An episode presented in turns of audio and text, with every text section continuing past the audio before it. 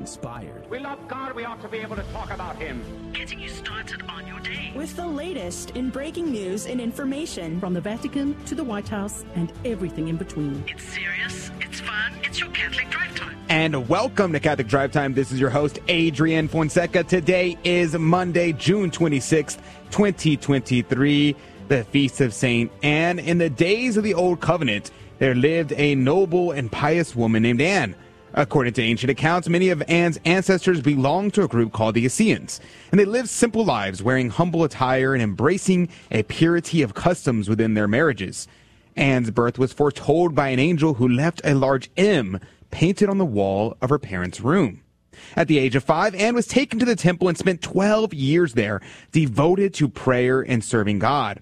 When she returned home at 17, she met a man by the name of Joachim who would later become her husband. Joachim was a man of charm and grace, and he and Anne shared a remarkable dignity and seriousness in their conduct. Despite their virtues, Anne and Joachim faced the burden of infertility, and it was considered a disgrace in those times, but unbeknownst to them, they were chosen by God for a special mission. In their advanced age, Anne miraculously conceived a child who would become the Blessed Virgin Mary. The Essenes, from whom Anne's ancestors hailed, prefigured religious life in the church, and their devotion and separation pointed to the future callings of monks and nuns. Anne and Joachim displayed unwavering trust and hope, even in the face of their apparent abandonment by God due to their infertility. In our own lives, we may experience delays or disappointments in fulfilling our vocations or dreams. But like Anne, we must learn to trust against all appearances and hope against all odds. God's plans often require patience and unwavering faith. St. Anne serves as a model of trust, teaching us to accept waiting periods and to follow God's path with unwavering hope. Let's uh, focus on the story of St. Anne and let it inspire us to embrace faith, patience, and trust, even in the midst of uncertainty. In just a few and they the we can keep this in mind and trust in God's plan for us. Saint Anne, pray for us. And you know, I just have to just admit for just a second, um, it's actually not the feast of Saint Anne. Her feast day is July 26th, and I was looking at the uh, at July instead of June 26th, and so you got uh, Saint Anna a month early, so to get prepared for Yeah. for her feast day a month early. That's totally what I was doing there, hundred percent. Totally wasn't looking at the wrong date. Did not make a mistake. I don't know what you're talking about. Why are you? Don't fact check me. What are you? What are you doing? And good morning to you, Tito Edwards. Good morning, Adrian. What a wonderful day to be alive. Today is uh, the 26th of uh, June, and Not I'm July. not July. Got I'm it. totally with you, Saint Anne. What a great saint! What providence that she had that she was unaware that she had uh, coming towards her to give birth to Mary, and that was I love history, and I love that little factoid you put in there about she was from a long line of Essenes. I think I don't know how the pro- I, I think it's pronounced Essenes. I, I think, but I could be wrong. I don't know. I don't know, but I love. Now I got something to do later today after work to go study up on that and find out more about that. That that is incredible facts. Thank you. Yeah, the best place to learn about uh, the uh, about Saint Joachim and Anne, I, I think, is from the Mystical City of God by Venerable Mary of Agreda. I love Venerable Mary of Agreda's Mystical City of God, and it has probably the most details I've seen. Mystical City of God by Venerable. Mary of Agreda. Thank you. Yeah, are one of the patronesses of Texas because of her bilocation to the state of Texas from oh, Spain. I love that story. So wonderful, wonderful saint. I love her. She's great. Um, what did you do this weekend, Tito? Wow, uh, a lot. We had lunch, uh, late lunch with friends uh, yesterday.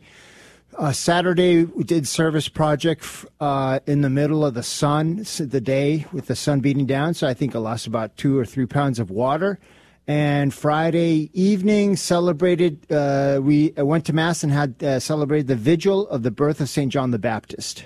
Very good, very Yes. good. Yeah, we are currently in the octave, Octave. of the Nativity of Saint John the Baptist. That's right. Which the Nativity of John the Baptist is June or twenty fourth or twenty fifth, and kind of debate depending. And the reason why is because he was born six months before Christ, and so you add six months, and you're at December twenty fifth. So there you go. There's your little factoid of the day. So we're celebrating the octave of Saint John the Baptist, one of the only saints that we celebrate uh, their nativity. There's only three, I believe. It's uh, Jesus, John, and Our Lady. Only three people. So there you go. All right. At 15 past the hour, we're going to be discussing Bishop Strickland receiving an apostolic visitation. Uh, one, many people may be asking, what's an apostolic visitation? So we're going to explain that to you. And we're going to also say, explain the situation, what we can expect to come out of it. At 30 past the hour, Matt Gaspers with Catholic Family News is going to be on to discuss the document coming out of the Synod of Synodality. He put out a number of interesting articles on this topic, and I think it's worthy of conversation. And uh, we probably are going to barely scratch the surface. It's a big deal, more of a big deal than we really can cover in just a short amount of time. So we'll probably have to revisit the story. And the next hour, I'm going to tell you about my weekend. I went to San Antonio on uh, on Saturday, and on Sunday I went to a party and I ran into some former Catholics and a Greek Orthodox priest. So that was an interesting little experience. And so we're going to talk about that in the next hour. Plus, we have our Fear and Trembling game show, as is our custom. So we'll be playing that in the next hour. You could be a winner, so make sure that you call in in the next hour. Let's begin with prayer. During the month of June, praying to the most sacred heart of Jesus in the name of the Father and the Son and the Holy Ghost. Amen. We offer up this prayer for the salvation of souls, liberty and exaltation of Holy Mother Church, for our friends, family, and benefactors, and all those we promise to pray for, and especially during the month of June for the virtue of humility against the vice of pride and for the smashing of the LGBT heresy. My loving Jesus, out of the grateful love I bear thee, and as a reparation for all my unfaithfulness, I give thee my heart, and I consecrate myself wholly to thee. And with thy aid, I propose never to sin again. Heart of Jesus, burning with love for us, inflame our hearts with love of thee.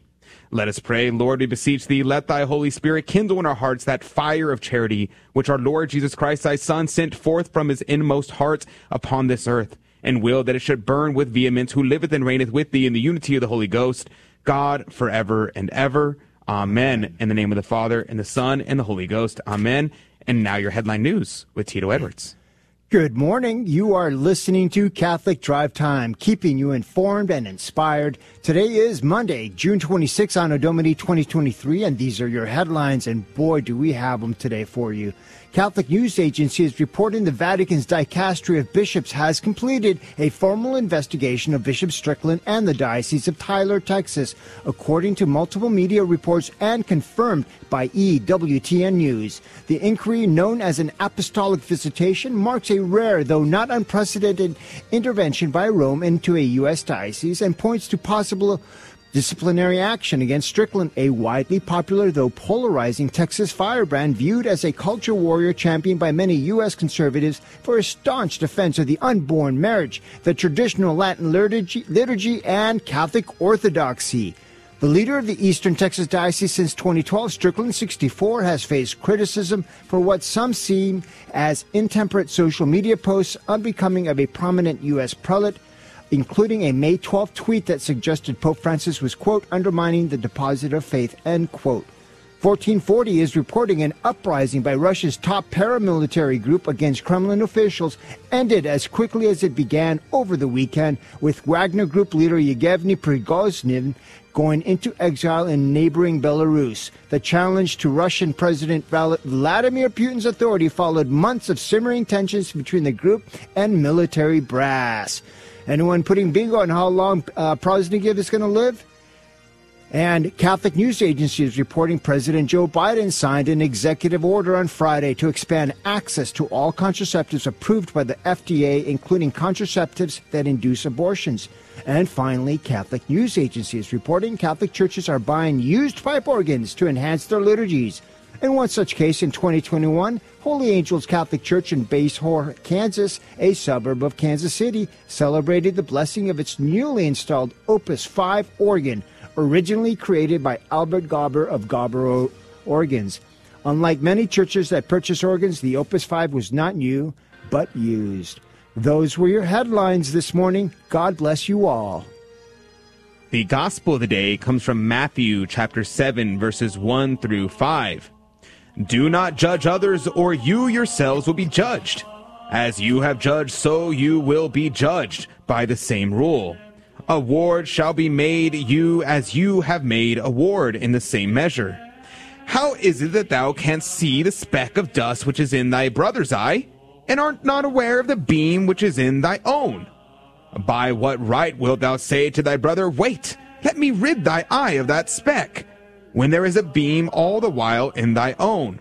Thou hypocrite, take the beam out of thy own eye first, so thou shalt have clear sight to rid thy brothers of the speck. The Gospel of the Lord. Praise to you, Lord Jesus Christ. Now, this is a amazing passage, and this is about the uh, the ver- the very first line of that first verse is the only verse that 99% of people know from the Bible. They say, "Oh yeah, I know the Bible. Doesn't the Bible say thou shalt not judge?" Did you read the whole thing? Because right here in verse 5, it very clearly says, "Take the beam out of thy own eye first, and so thou shalt have clear sight to rid thy brothers of the speck. This is very important because our Lord is telling us we can judge, we just need to judge rightly. We just need to not be hypocrites. Now, Cornelius a Lapide, commenting on this passage, he has a lot to say. He says, Judge not rashly and malignantly, that ye, Christ does not here prohibit the public judgments of magistrates by which they condemn the guilty and absolve the innocent, for this is necessary in all commonwealths, but only private judgments, and that when they are rash, envious, detractive, for they are repugnant to charity and justice, yea, to God himself, whose office of judgment is usurped.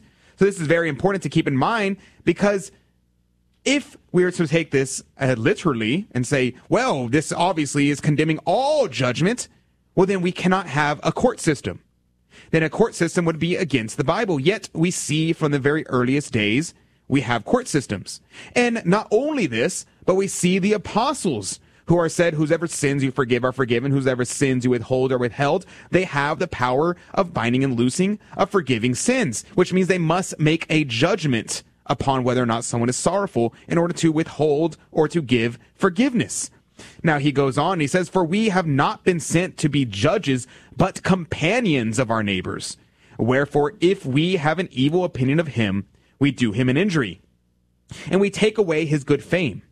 If we let this judgment go abroad, for reputation is a great good, greater far than riches.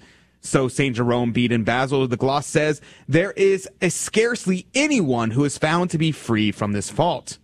Now here says St. Augustine, concerning those things then which are known to God, unknown to us, we judge our neighbors at our peril. Of this the Lord hath said, judge not. But concerning things which are open and public evils, we may, and get this, listen very carefully to this part, we may and ought to judge and rebuke, but still with charity and love, hating not the man, but the sin, detesting not the sick man, but the disease.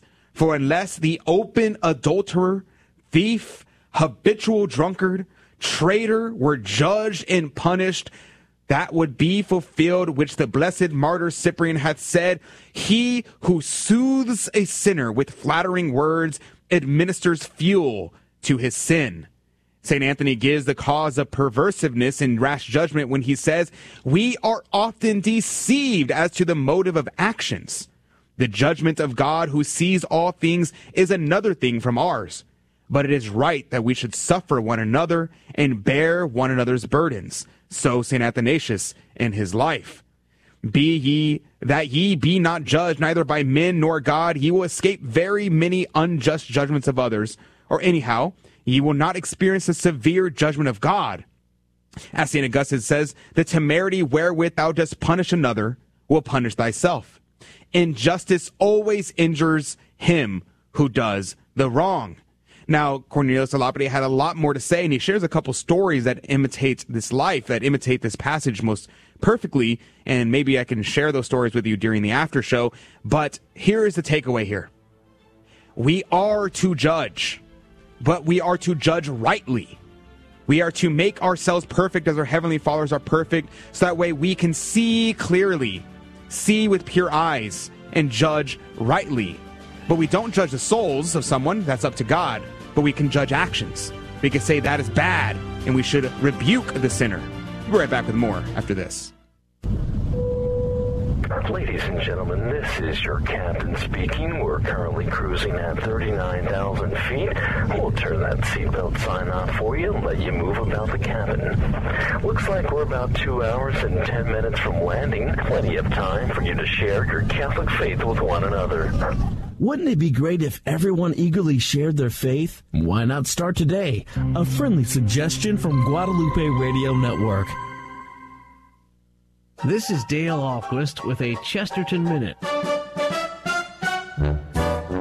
Have you ever heard someone say, I accept some of the things the church teaches, but I could never embrace the entire creed because there are some things in it that I just don't have any use for? G.K. Chesterton says, You might as well say that there's a great many things in the Encyclopedia Britannica that you don't have any use for. The church, like the encyclopedia, is meant for everybody, and not just for you.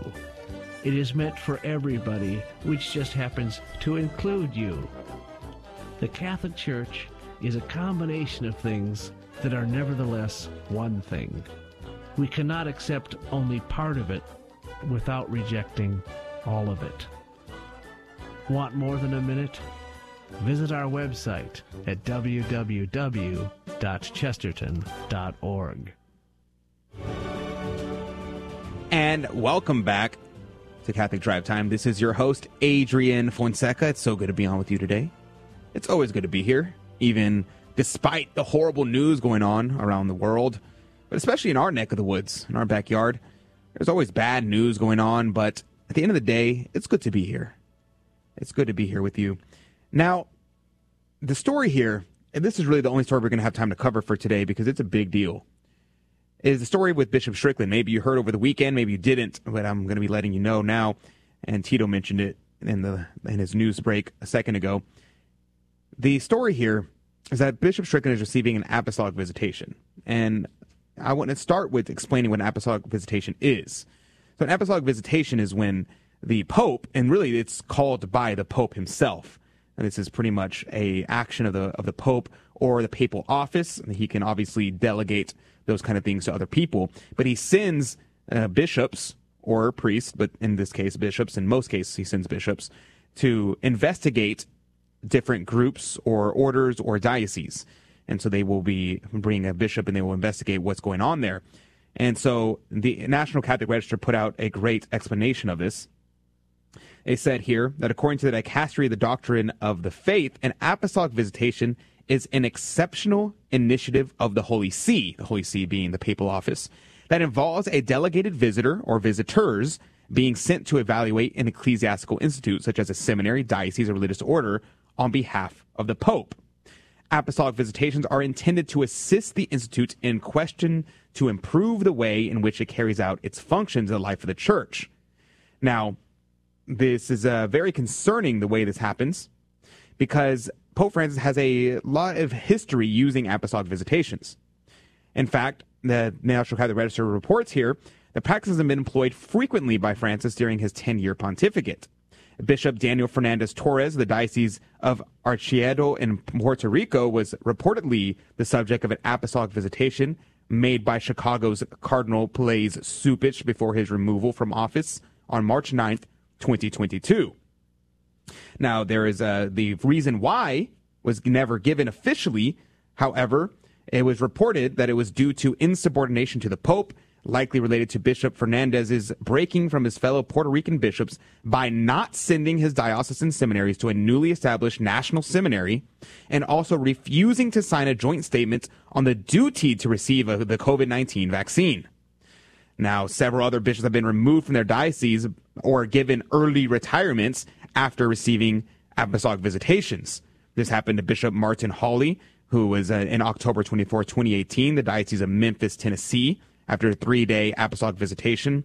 In June 2018, Archbishop Gregory Wilton, and then the Archbishop of Atlanta, then another, Bernard Hebda of St. Paul in Minneapolis. All of these were give they people were looking into allegations of mismanagement of diocesan personal and finances.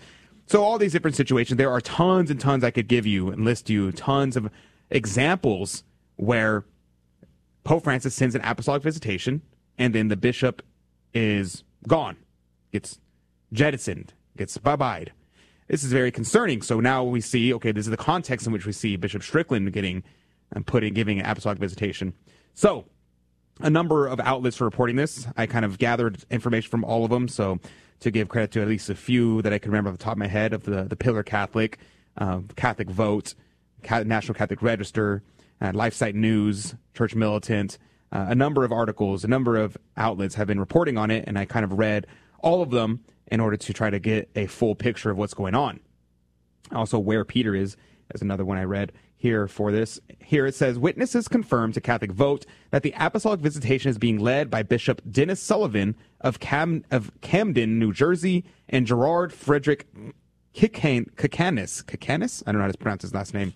Retired Bishop of Tucson, Arizona, and former auxiliary bishop of Chicago, Illinois.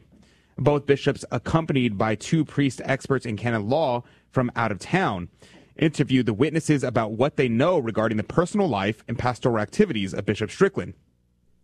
Now, if you don't know who these bishops are, I wouldn't blame you because I didn't either, so I had to look them up.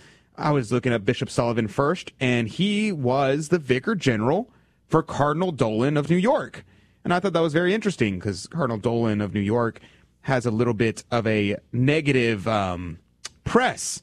I believe he was the one who was uh, reportedly accidentally sent a tweet saying "nighty night, baby," and people were like, "Oh, who was that supposed to be for?" He said, "Oh, that was for my little sister," and everybody was like, "You call your little sister baby?" It's kind of strange. And Bishop Sullivan was the vicar general for Cardinal Dolan. That doesn't mean anything explicitly. There was also a lot of sexual abuse in his diocese, which he put out very good statements saying he condemns this and all things like that. So I don't know if there's any anything a, cursory look at him. These are the two things that came up. And now this other diocese, I mean this other bishop, Bishop Gerard uh, Frederick of the retired of Tucson, Arizona, and former auxiliary of Chicago. Now he has a much more interesting story here. When I was looking him up, it says who the, there is a article I found out from KOLD, which is, I believe, a, a local uh, news outlet from where he was from. And it says here that he was, it was said that they wanted to show how the archdiocese concealed abuse for decades, including moving priests to new parishes where they, they molested again. The records date back to the 1980s, 1990s, a time when Kicanas was a leader in a Chicago seminary that was home to some of the accused priests. Now, Tucson News Now attempted to talk to Bishop at the diocese office, but he, we were told that unless we kept the case of convicted priest Daniel McCormack out of our story, the bishop would not grant our request for an interview. Lawyers say that the bishop was one of the many Catholic Church leaders involved in a massive cover up related to the priest sex abuse cases. In the Father McCormack case, court documents state Bishop Kankanas was aware of the allegations against McCormack, but still supported his ordination to become a priest. So, is this uh, accurate portrayal of the bishop? I don't know. Uh, this is what came up when I looked him up to try to see just who these bishops were. I didn't search for anything. I just simply typed in their name into Google, and these were the first articles that came up whenever I looked them up. So, very interesting that those were the bishops who were chosen to investigate Bishop Strickland. Now, the interviews with Bishop Strickland took place under confidentiality at a Holiday Inn in downtown Tyler. And according to the witnesses, they were required to sign a non disclosure agreement, something very unusual in a canonical process. The apostolic visitation was requested, requested by the new prefect of the dicastery of bishops, Archbishop Robert Francis Prevost. Now, Prevost is a Chicago native and a number of the Order of Saint, a member of the Order of Saint Augustine, served as a missionary in Peru, and he was appointed by Pope Francis to be the Bishop of Chiclayo, uh, northern of northern Peru. And November 21st, 2020, he was named by Pope Francis as a member of the Congregation for the Bishops upon the recommendation of who? Cardinal Blase Cupich of Chicago. Very interesting. Things keep going back to Cupich. Now, January 30th, 2023, Francis appointed him as prefect for the dicastery for bishops effective April 12th.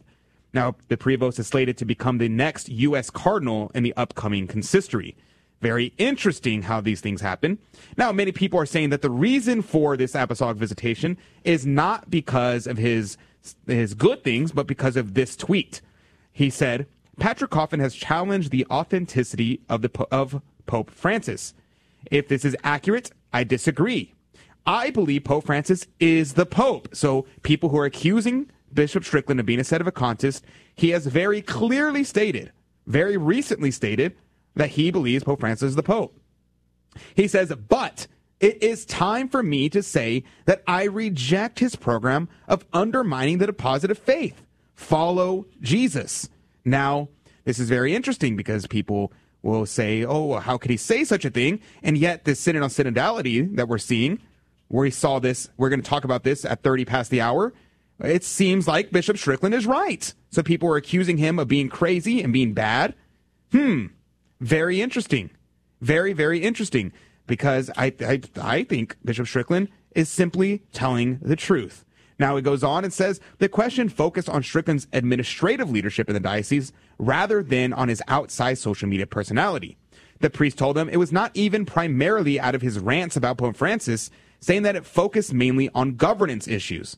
Now that's interesting because in his diocese, there are 21 men in priestly formation for the territory of only 55,000 Catholics, a rate of seminarians per Catholics considerably higher than most other U.S. dioceses. Like Chicago. The diocese is also reportedly in good financial shape, exemplified in part by its ability to raise 99% of its $2.3 million goal for the 2021 Bishop's Appeal six months ahead of schedule.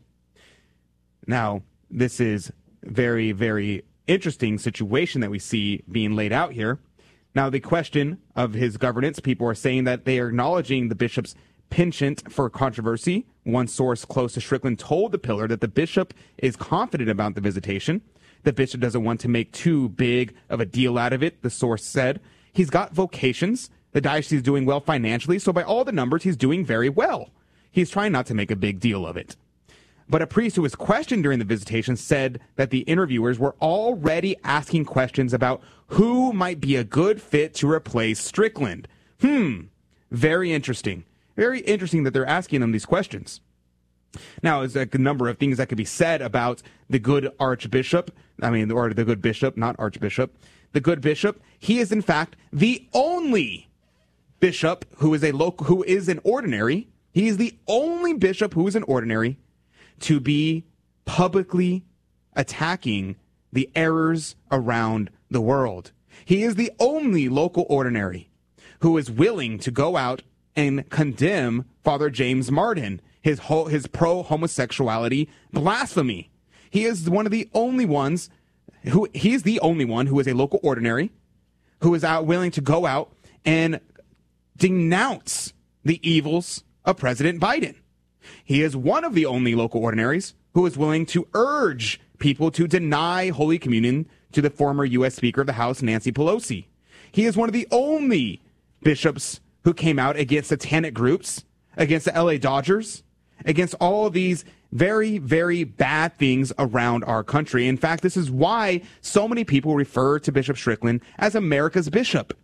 Because, yes, there were other good bishops out there, but none of them are local ordinaries. They don't have a diocese. They don't have anything where they are actually in charge. They get sidelined to a ministry. They get sidelined to an office in the Vatican so that way they are not able to actually have any authority.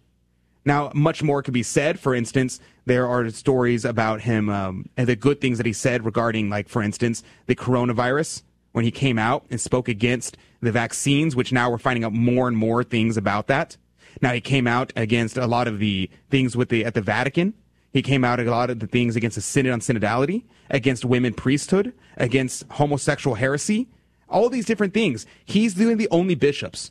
So let's say that there's financial mis- mismanagement. Let's just say that he's not very good at governing the local place. I don't think that's true, but let's just say that's true for the sake of argument.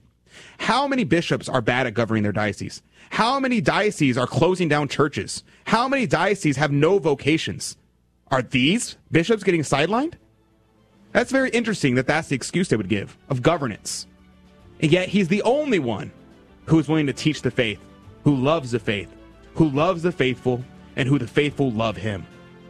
So let's say a prayer for Bishop Strickland today. We'll pray for him and keep him in our daily rosaries. I hope you do the same. We'll be right back talking about the Synod on Synodality right after this. This is Steve Gleason with your one minute tool for Catholic evangelism. Here's the question for your non Catholic friend Is the Bible sufficient to answer all questions about Christian living and church life? Well, the answer is definitively no. There isn't agreement on scores of doctrinal issues, such as the effects of baptism, who can receive communion, once saved, always saved, abortion, or how about eligibility for marriage after divorce. So here's your three best friendship tools for Catholic evangelism. Number one, fruit analysis. Luther, Calvin, and Zwingli, who are the fathers of non Catholic Christianity, did not rid the unbiblical practices they despised, but instead turned out to be the progenitors of some 50 denominations and scores of divergent beliefs. Secondly, natural reason. Well, if the Bible alone is supposed to clarify all beliefs, the very fact that such division prevails is actually proof that an arbiter of doctrine is desperately needed. And thirdly, the golden twins. Sacred scripture and sacred tradition will always prevail as the foundation of all Christian truth, doctrines, and beliefs. Remember, identical twins come from one egg. I don't know why I turned on my radio because I've kept my radio off for years. And once I turned it on, I was absolutely hooked. I love the shows with a Catholic apologist. I love the shows with the sort of day to day psychologist, Greg and Lisa Popcak. I love hearing not just of other people's problems who call in, but I love getting the Catholic take on how to deal with day to day reality. The Guadalupe Radio Network, radio for your soul. Drive Show. Today is Monday, June 26, 2023, in the year of our Lord, and these are your headlines for this morning. Catholic news agencies reporting LGBT pride displays and merchandise at the retailer Target recently provoked controversy, including calls for boycotts and, in some cases, apparent anti LGBT harassment and property destruction. This has been followed by apparent pro LGBT threats of violence against the company after it removed the merchandise from some stores. Now, attorney generals from 14 states in the District of Columbia have written to the CEO of Target voicing support for its LGBT pride merchandise and warning that some actions against Target or its employees can have legal consequences. The June 16 letter to Brian C. Cornell, chair and CEO of Target, came from the Attorney Generals of Massachusetts, Minnesota, Arizona, California, Connecticut, Delaware, Illinois, Maine, Nevada, New Jersey, New York, Rhode Island, Vermont, Washington, and Washington, D.C. Catholic news agencies reporting marking the first anniversary of the overturning of Roe v. Wade, a group of pro life leaders rallied hundreds to the steps of the Lincoln Memorial on Saturday with a message that they were united around the fight for full legal protection for the unborn from the moment of conception in all 50 states. Kristen Hawkins, president of Students for Life of America, told those gathered on a sunny, hot summer day that while she celebrated the 25 states that have passed strong pro life laws, we are in fact living in a divided states of America where a person's location determines if they will survive the abortion gauntlet as we did. Hawkins said the country must become an America where every human being is recognized as the unrepeatable person as they are with equal rights and equal protection under the 14th Amendment guaranteed, not because of what state their mother resides in or if they are perceived to be convenient or the circumstances of their conception. Catholic News Agency is reporting Virginia Catholic school student wins National Cursive Handwriting Contest. Who knew there was one? Excited and surprised were the words that Daisy Alvarez and myself, a Catholic school seventh grader in the Diocese of Arlington, Virginia, used to describe her reaction when she found out that she was one of nine national winners among the 80,000 entrants in the 2023 Zaner-Bloser National Handwriting Contest. With students at her school, Sacred Heart Academy in Winchester, Virginia, partake in each year. Zaner-Bloser, an educational nonprofit dedicated to supporting teachers and students, awards a cash prize and educational materials to students in schools that won awards. Each Grand National Champion receives a large trophy as well. I am Tito Edwards, and these are today's headlines through a Catholic lens. Thank you, Tito, for keeping us up today. Just to let people know before we jump into our conversation with Matt Gaspers with Catholic Family News, very interesting situation. We just got kicked off of YouTube because of subject matter. And I was told that this was because of medical misinformation, which I think is interesting because we were talking about Bishop Strickland and Pope Francis sending an apostolic visitation to Pope to Bishop Strickland, and then we get a and then halfway through our conversation, we get struck and, and kicked off of YouTube for a video we did, and it says here that the reasoning for this is medical misinformation in regards to abortion, and yet we were talking about how a bereaved mother was testifying against California's gender affirmation bill in that video that we got strike on about the mother whose child committed suicide. And that's the video that gets rejected, that gets taken off. Uh, very interesting to me how that happens. This is why this is why Catholic radio is so important. This is why we have to make sure that if you care about Catholic radio, if you care about Catholic media, you support Catholic media. This is it's not scheduled to uh, to plug. We we had our share-a-thon passed already. It's come and gone. The but uh, we are so grateful to people who donate to our radio station because this is the only way that we can actually get the news out to people because the big tech oligarchs do not want us talking about the true, the good, and the beautiful. They don't want us talking and promoting the true Catholic faith. And if you dare try to preach the gospel, well, then they're going to cancel you. They're going to suppress your reach to begin with. And if you ever say anything that even remotely whiffs of violating anything, they will cancel you. This is something that happens over and over to us. So if you love Catholic radio, if you love what the truth of the gospel, uh, please support your local Catholic radio station uh, with your generous support. It's the only way that we can actually continue to do what we do. If y'all like to watch online, I recommend hopping onto our Rumble stream. That's still going. If you would like there on Facebook, of course, we're on Twitter as well and elsewhere, but I guess Rumble would probably be the easiest for most people. So, a very concerning situation that just popped up, and I'm very upset by this because a lot of people will now miss a lot of the things that we're saying about Bishop Strickland and what we're about to talk about on the sin and Synodality. Uh, but let's jump into that conversation. Uh, yes. Joining us right now via Zoom chat is Matt Gaspers with Catholic Family News. He put out a number of great material and articles on the Synod and Synodality. And so, good morning to you, Mr. Gaspers. Morning. It's good to be with you. Amen. Amen. It's good to be here. You know, so let's start from the beginning. For many people, uh, they may have not really been following this. They may not really know what we're talking about here. Uh, let's start from the beginning. What is the Synod of Synodality? Yeah, so it's officially the 16th Ordinary General Assembly of the Synod of Bishops, which is something that Paul VI created shortly after the Second Vatican Council. Um, and the theme for this particular synod is called For a Synodal Church Communion, Mission, Participation.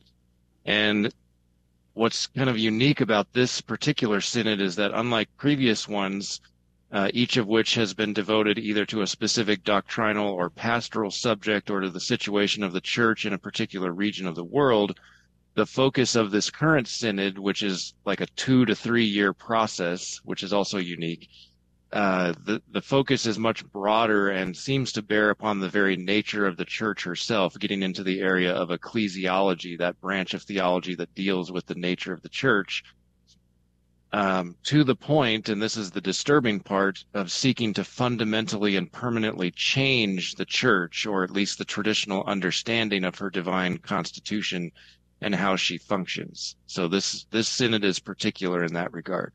So the interesting thing is, I was actually is my brother had called me uh, last week, and he had mentioned that he was getting an argument with one of his Protestant friends, and he had mentioned that uh, oh, you know, Pope Francis is changing the faith, and they, that they're having some kind of thing where they're allowing the uh, women to become priests, and all these other things that are happening and he was asking me about it, and I was like, "Well, actually, I mean, it's kind of complicated." He goes, "Okay, well, how are synods normally done? That's that's a normal thing in the church, right?" And so, uh, Matt Gaspers, uh, tell me, are synods a normal thing in the church? What's the history of uh, looking at synods in the church? They certainly are normal in church history in the sense that bishops have. I mean, a synod is essentially a meeting of bishops. That's probably the most simple definition you could give and then a synod that's you know convened by the bishop of rome obviously has special significance given that the bishop of rome is the pope. Um, i actually interviewed bishop athanasius schneider about this subject last year. My interview is available in full on our website catholicfamilynews.com if you just search for bishop schneider on synodality you'll find it. Um, but i asked him i'm pulling that up now it's i says let's see here. I was just asking him about, you know, what is the what is the historical precedent for synods? And he basically said, you know, yes, the church has celebrated synods in the past, but what's different about, you know, the current, the current model, I guess you could say, is that um, these conversations that we're having are about topics that really should not even be on the table. For example, as you were just mentioning, uh, female leadership in the church, the whole LGBT agenda, and all of that. It seems like the modern version of synods is to push for you know unorthodox agenda items rather than to actually build up the faith, and that's essentially what Bishop Schneider told me in our interview. So let's get into the actual topic of this. You start off the uh, your article on the synodality talking about the opening of the synod a good place to start i would say. So let's start there for a moment. People might say well you know this has nothing to do with pope francis. Yes the synod is bad and i agree the synod is bad but pope francis is not the problem here. Uh, you quote pope francis this. Tell me about that. Yeah i mean so the reason why the Synod is kind of back in the news cycle recently is that last week the working document called the Instrumentum Laboris for the actual meeting of the bishops in October was released in a during a press conference in Rome. Um, so up until this point, the synod has essentially that's another odd thing about this particular synod is that it's involved what they are calling a consultation of the people of God essentially a process of taking a survey of the entire church, the laity, priests, deacons, etc., and even focusing their efforts specifically on those who rarely or never practice the faith. That's quoting from the preparatory document. Um, so it's very bizarre in that sense. Uh, but the working document for the, the the meeting of bishops, which is what a synod actually is, they're going to be meeting in October was released this past week. And it begins by saying the people of God have been on the move since Pope Francis convened the whole church in synod in October of 2021. So it really is Pope Francis who got this ball rolling. He has said on multiple occasions, and it's quoted over and over again in the official documents, that synodality is what God expects of the church in the third millennium. But we'll be right back. we have to go to a quick break, and we'll be back when we come back. Synodality. Hello, this is Steve.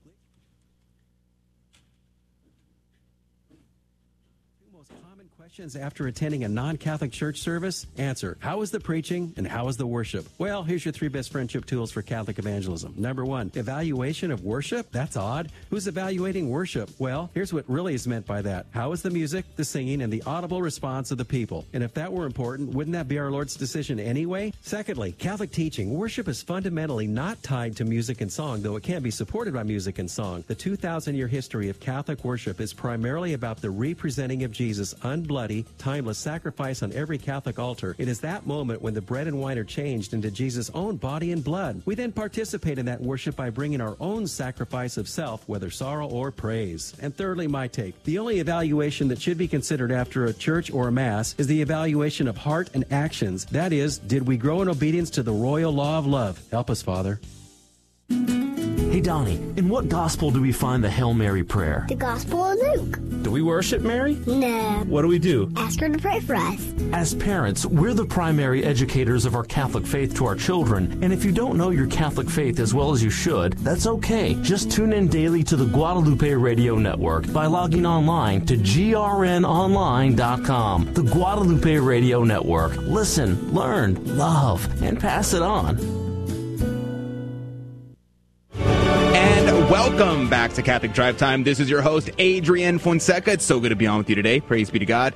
Despite the fact that everything is going crazy in the news, that the world is going nuts, well, it's still good to be here because we know we have confidence in Our Lady and we know in the end her Immaculate Heart will triumph. Now, we're joined with Matt Gaspers with Catholic Family News. We're talking about the Synod on Synodality. And we're talking about, because many people will try to say things like, oh, well, Pope Francis really is not the problem here. It's just the synod. Uh, but my concern is always, well, who's in charge here? Uh, Pope Francis is uh, the man with all the power at any moment, and we know he's not afraid to wield his power. And so, whenever these things happen, he could easily say, you know what? Synod on Synodality canceled. It's over. We're done with it. He can simply tear up the documents, throw them out, or He could even just come in and say, eh, those are good documents he got there, but I'm going to do completely different ones that are completely orthodox. We're going to do that instead. He could easily do that. He has that authority. And yet, you quote Mr. Gaspers in your article here from Catholic Family News, the, uh, from the moments of reflection, October 9th, 2021, Pope Francis said, quote, if we want to speak of a synodal church, we cannot remain satisfied with appearances alone. We need content, means, and structures that can facilitate dialogue and interaction within the people of God, especially between priest and laity. This requires changing certain overly vertical and distorted and partial visions of the church, the priestly ministry, the role of the laity, ecclesial responsibilities, roles of governance, and so forth. End quote. Now, Mr. Gaspers, my question for you is why is this an issue with trying to have this kind of idea of of synodality with laity involved and reducing the hierarchy, kind of egalitarianizing it, allowing nuns, sisters, and religious and lay people to be involved in the synodality. Yeah, I mean, that really is the issue. As I mentioned earlier, it's dealing with the ecclesiology of the church, the very nature of the church and her divine constitution, which they seem to be seeking to change. I mean, Pope Francis simply asserts without giving any real evidence. He says, quote, it is precisely this path of synodality which God expects of the church of the third millennium. I don't know if he's claimed to receive some sort of private revelation uh, uh, disclosing that to him. I don't know how he presumes to know that, but that is his assertion. Um, but he doesn't, as I said, he doesn't really give a reason for that. Um, the synodality seems to be, yeah, it seems to be de- trying to democratize the church. I mean, he describes the church, typically the church you would describe as a, a triangle with the broad base of the laity at the bottom, and then you have the clergy and the bishops, cardinals, and the pope at the top. He thinks the church should be an inverted triangle with the hierarchy on the bottom and the laity on top. I mean, that's literally the example that he uses. So it's it's in that sense, it's literally turn, turning the church on her head. So we can that makes sense as to why all of this confusion is happening as a result.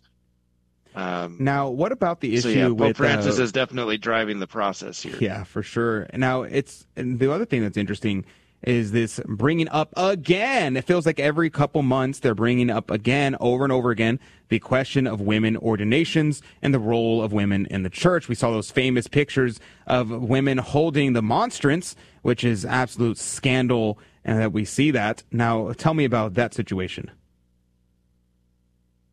Yeah, so just to get back to this Instrumentum Laboris, the working document that was released last week in Rome, um, it does broach that that subject of female ordination. Let me read to you what it says. So first of all, this document is basically made up of two sections.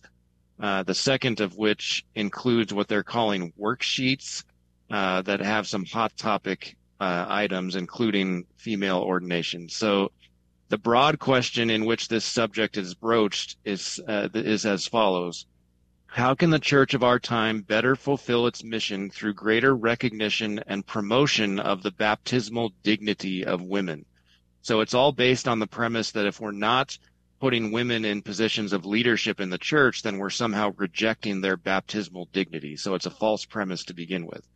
It gets more specific and it says, what concrete steps can the church take to renew and reform its procedures, institutional arrangements, and structures to enable greater recognition and participation of women, including in governance, decision making processes, and in the, the taking of decisions in a spirit of communion and with a view to mission. And then it gets very specific as far as ordination is concerned.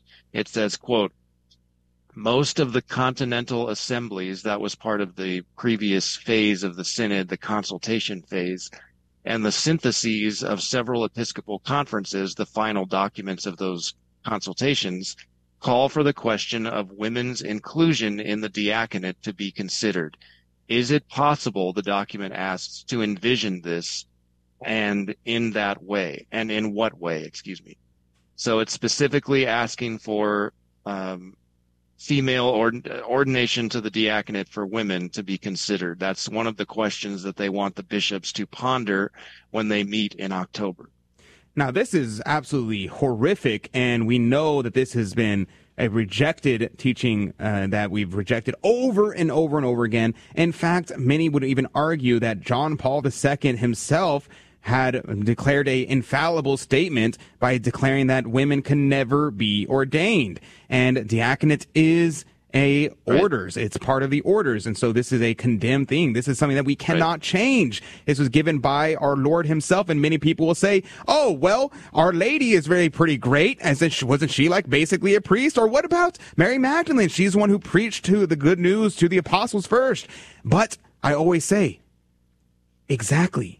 Our Lady is the greatest of all creation, and yet our Lord did not deign to make her a priest. He had her put in the home of St. John and had her taken care of by St. John, and yet she is the greatest of all creation. This is not an objection of women. This is not a condemnation of women or rejection of their baptismal values. No, this is because our Lord set up things in a certain way, and because He is Almighty God, we cannot change what He has set up. Now, what else, Mr. Gasper, should we be concerned about from this document?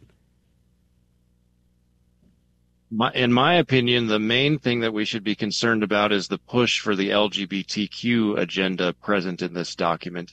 I'll read to you a little bit about what it says in that regard. So, uh, in the second half of the document, which has these worksheets that present various questions for discernment, um, the document includes this question How can we create spaces where those who feel hurt by the church so it's claiming that Holy Mother Church herself is hurting people. First of all, that's a problem. Uh, how do we how do we re, uh, create spaces where those who feel hurt by the church and unwelcomed by the community feel recognized, received, free to ask questions, and not judged? In light of Amoris Laetitia, what concrete steps are needed to welcome those who feel excluded from the church because of their status or sexuality? For example, it says in parentheses, remarried divorcees, people in polygamous marriages, if you can believe that, LGBTQ plus people, etc. Notice how there's no qualifying language that these people are living chastely and they want to be faithful to the teachings of the church. It's simply accept them as they are. Remarried divorcees, people in polygamous marriages, people who are presumably practicing unnatural vice in their lives, LGBTQ plus people, etc. Yeah, that is incredibly, incredibly concerning. And you know, it's interesting the mention of polygamous situations because I mean, everyone who is uh, uh, divorced and remarried are are committing polygamy in a way, and so that's a very, very concerning situation. Right. It seems like he's following in the footsteps of previous documents as well. Now, there's much to be said there, but I want to switch over. Maybe we have time. We'll come back to this as well because the LGBT thing is a massive, massive deal. But uh, let's touch on the ecumenism and environmentalism aspect as well, and we can circle back if we have time. Yeah, that also that seems to be kind of a fundamental part of this whole process of synodality. They're definitely pushing ecumenism and environmentalism um, the ecumenism obviously is, is a result of Vatican II. So in a, one of the previous um, documents in the synodal process called the working document for the continental stage, which is still part of the process, it says the following. A synodal process is incomplete without meeting brothers and sisters from other confessions, sharing and dialoguing with them, and engaging in common actions the reports from various Episcopal conferences express a desire for deeper ecumenical encounter and the need for formation to support this work. It goes on, the people of God express a deep desire to hear the cry of the poor and that of the earth. So very Laudato Si type language. In particular, the reports invite us to recognize the interconnectedness of social and environmental changes and to respond to them by collaborating and forming alliances with other Christian confessions, believers of other religions, and all people of goodwill. This call for renewed ecumenism and interfaith engagement is particularly strong in regions marked by greater vulnerability to socio-environmental damage and more pronounced inequalities. End quote. Yeah, this is absolutely insanity what we see here. And here's a thing what's the point of the church if we open the door so wide that there is no difference between the church and the world? If there's no difference between us and everybody else, then what even is the point? And so, Matt Gaspers, uh, the question I guess comes, like, what do we do about this? Yeah, I mean, people have been getting involved with the consultation phase where people were able to go at their local parish or whatever and express their views, their opinions, their concerns. That phase is pretty much over with. And, you know, the view, some pushback has been documented in the um, various, you know, national syntheses documents, the working document for the continental stage. Um, little bits of resistance have been documented in those, but for the most part, it's pushing very clear agenda items. For example, this, this language about remarried divorcees, polygamous marriages, LGBTQ people has been in several successive documents throughout this uh, consultation process. So at this point, I mean, I think our best weapon is always prayer, especially the Holy Rosary. Our Lady of Fatima asked us to pray the Rosary daily. And Sister Lucia revealed in a 1957 interview that God has really granted a special efficacy to the rosary in our times, which are so wicked and evil, uh, for all of this, what she referred to as diabolical disorientation in the church and the world. So we certainly need to be praying for our bishops, for the cardinals when they meet in October. Hopefully the more conservative, traditional leaning ones are getting themselves organized now in order to, you know, uh, effectively oppose this agenda. But uh, you certainly can reach out to your local diocese, express your concerns about this new document, and and see what comes of that. But I think the fight is really in the hands of the bishops at this point, so we need to be praying for them. Amen. Amen. We definitely need to begin to prayer up, fasting, make sacrifices, abstinence, all these things. We need it now more than ever. Thank you for joining us, Mr. Gaspers with Catholic Family News. Thanks for having me. God bless you. God bless you. And that's going to do it for the first hour of Catholic Drive Time. We're going to go into our next hour.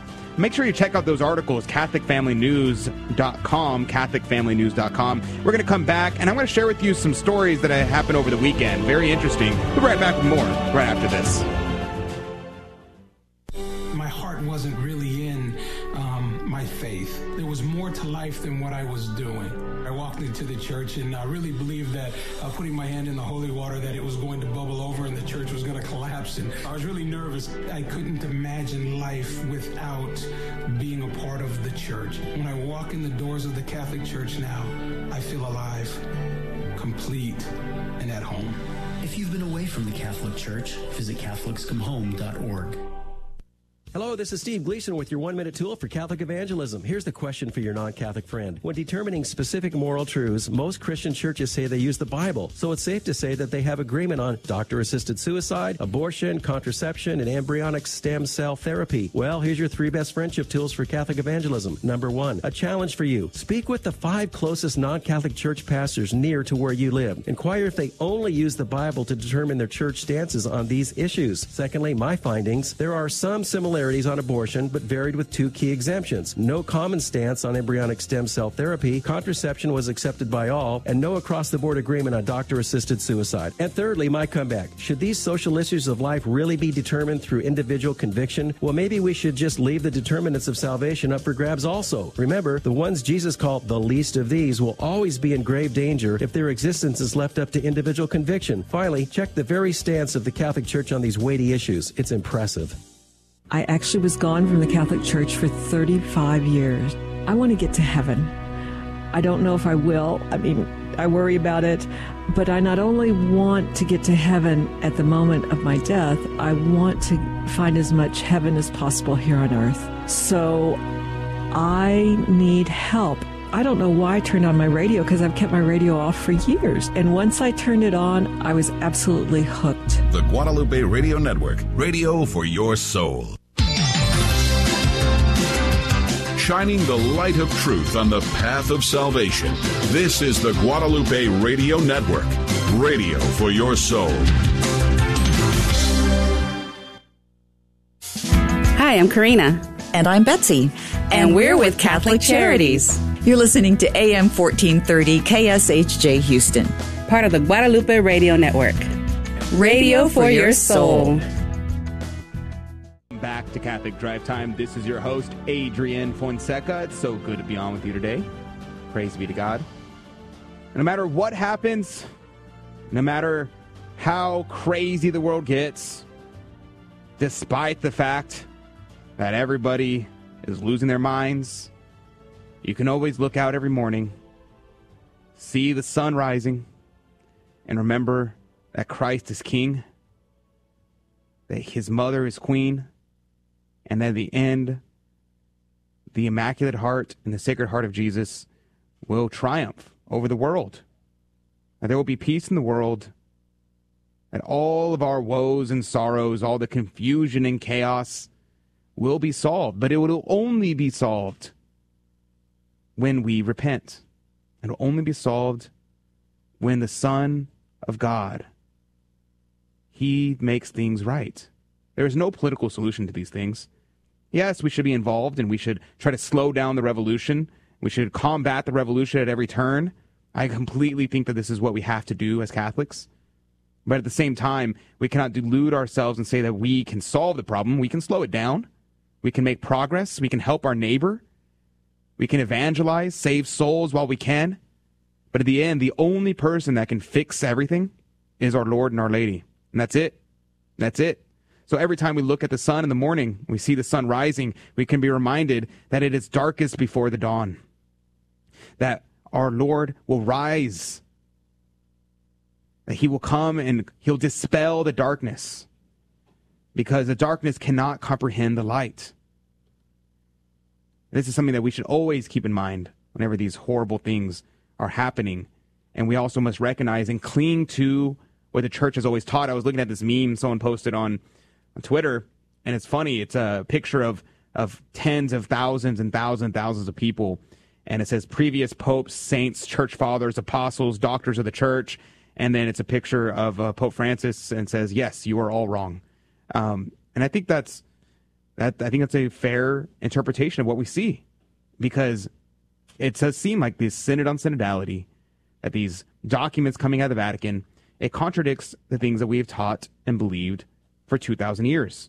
And whenever you have to say, it's like, okay, well, you want me to say, okay, you ha- we have to be obedient to the Holy Father. And I agree, we should be. But then what if there are 265 popes saying one thing and one pope that says the other thing? Uh, which pope do we go with? Well, I would say you go with the perennial teachings of the church until things become more clear, until things get parsed out till things make sense. We have to cling to what is sure before we go into novelties. So I think that's something that to keep in mind during this very confusing time. Uh, what were your thoughts about the whole situation, Tito? Yeah, it's just silly what's going on in the sit-in. The the language that they're using is so uh, uh, sophisticated. They're, they're, using sophistry. I like what Father uh, Gerald E. Murray called it the, the Synod of Me, Myself, and I. It's all about feelings, it's all about feeling good. There's no, nothing about Jesus or the doctrine or forgiveness or uh, repentance or fasting or prayer, but there's everything about feeling good about yourself and and and being accepted into the church. There's uh, when I go. I think I can't remember who said this. When when somebody goes into a church, the first thing they feel is repentance for their sins because they so desperately want to receive Jesus in the Eucharist before Mass starts. So they run over to confession. Not you walk into there and you say, "Oh, please accept my adultery. I'm an adulterer. I identify as an adultering American, and so please accept me." Yeah, we we accept you, but you need to repent of your sins. Mm-hmm. There is no repentance in the synod. Mm-hmm. You know, that's a great point because, yes, all are welcome. That's true. But not all are welcome as you are. You have to change. Yep. You have to change. Yes, our Lord came and he said, Yes, uh, your sins are forgiven. But then what does he say? Go and sin no more. Go and sin no more. That is a prerequisite to following Christ. You cannot be welcome into the church if all you're going to do is try to bring the world into the church, then you are not welcome in the church. But it's not because we hate you, but it's because you don't want to be in the church. You want the church to look like the world, but just be called the Catholic Church. And that's not what we have in the church. We have the truth of the gospel. So, yes, all are welcome. All are called to repentance. All are called to follow the gospel. And you are welcome here. But there's a requirement. And that requirement, that ticket to admission, is to love God and to love your neighbor. And people will say, okay, well, I do that. I love God. Well, do you? Our Lord tells us, how do you love God? He says, if you love God, then you will keep his commandments. That is a if then statement. That is a requirement to becoming a part of the church. If you love God, you will keep his commandments. So if they do not love God, that means if you don't love God, you won't keep his commandments. And the other way around as well. If you don't keep his commandments, you don't love God. And you delude yourself by saying, I do love God, because many will say, Lord, Lord, and our Lord will say, I never knew you. I never knew you. So let us dread the possibility that we may come to the seat of judgment and say, Lord, Lord, I loved you. I loved you on this earth. I followed you. And our Lord will look at you and he will say, Go away from me, for I never knew you. Why did he not know you? What does it mean to know someone? In the biblical sense, it was a phrase of intimacy. Because to know someone is to have the most intimate life with them, is to really love them. To know someone is to intimately love them. Now, this is known in the most perfect way in the marital embrace between husband and wife, but it's also interesting to note that to know someone is considered the idea of the marital embrace in the Old Testament. Why is that interesting? Because it also invokes the intellectual virtues. Because I cannot know the interior life of someone, which is why we talk about thou shalt not judge. I can't know the interior life of you unless you reveal it to me, unless you tell me about yourself. I can never know it. And that's why this is a great form of intimacy to disclose personal things about yourself to someone else. If you're not going to take the church, the teachings of the church seriously, what Jesus has said and put down into law in the Ten Commandments, so on and so forth, uh, do a deep examination of conscience. Have an appoint, make an appointment with a priest, and if that doesn't work, you're not going to change a church. You can. There's the Episcopal Church, there's a United Methodist Church, there are the Mormons. All of them are malleable. All of them will bend over backwards to accept you and, and your changes in, in what you think is morally right. The Catholic Church is from God, and humans cannot change what God has put down. Amen. Amen. And we said it of marriage and uh, that what God has joined together, let no man put asunder. And yet, what do we see of the church? The church is the bride of Christ. And what God has bound together, let no man put asunder. A very, very important thing. And it, kind of transitions to I wanted to talk about this weekend. Uh, this weekend, I did a number of things. One, I went to San Antonio for the march for uh, to consecrate Texas, which maybe I'll talk about, have time to talk about during the after show. But I want to bring up yesterday I went to a graduation party for a neighbor, and the and so we went after mass. And it was interesting. I was sitting uh, at the couch with a, a couple people, uh, older older uh, lady and gentleman who were there, probably maybe in their 80s, probably, um, and we were talking, and they mentioned that they were former Catholics and they were now Methodist because you mentioned Methodist, Tito, which kind of made me think of that. and they were former Catholics, and they said, "Yeah, I grew up Catholic," and I was very interested. I was like, "Okay, well, what happened? Explain to me what happened." They were saying how, yeah, well, things were. They said we never were taught the Bible. We were never taught the things, the teachings of the church. We never taught these things. We found it in the Methodist Church. We found these things being taught there. And I was like very interested. I was like, okay, well, explain to me what what did you disagree with?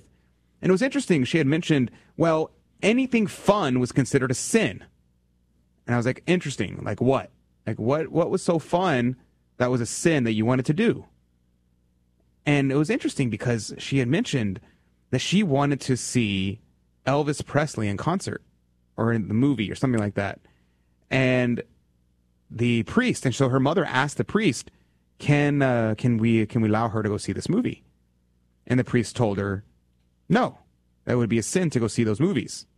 And she was like, "That's ridiculous. That's crazy." And I was like, "Well, it makes sense to me." They said the Elvis Presley was very sensual. He brought about. He was a huge product and and prevailer of the sexual revolution. His music was very much in the rock and roll mentality, this very tribal music, this music that invokes the sensual emotions. It's not good. It's bad.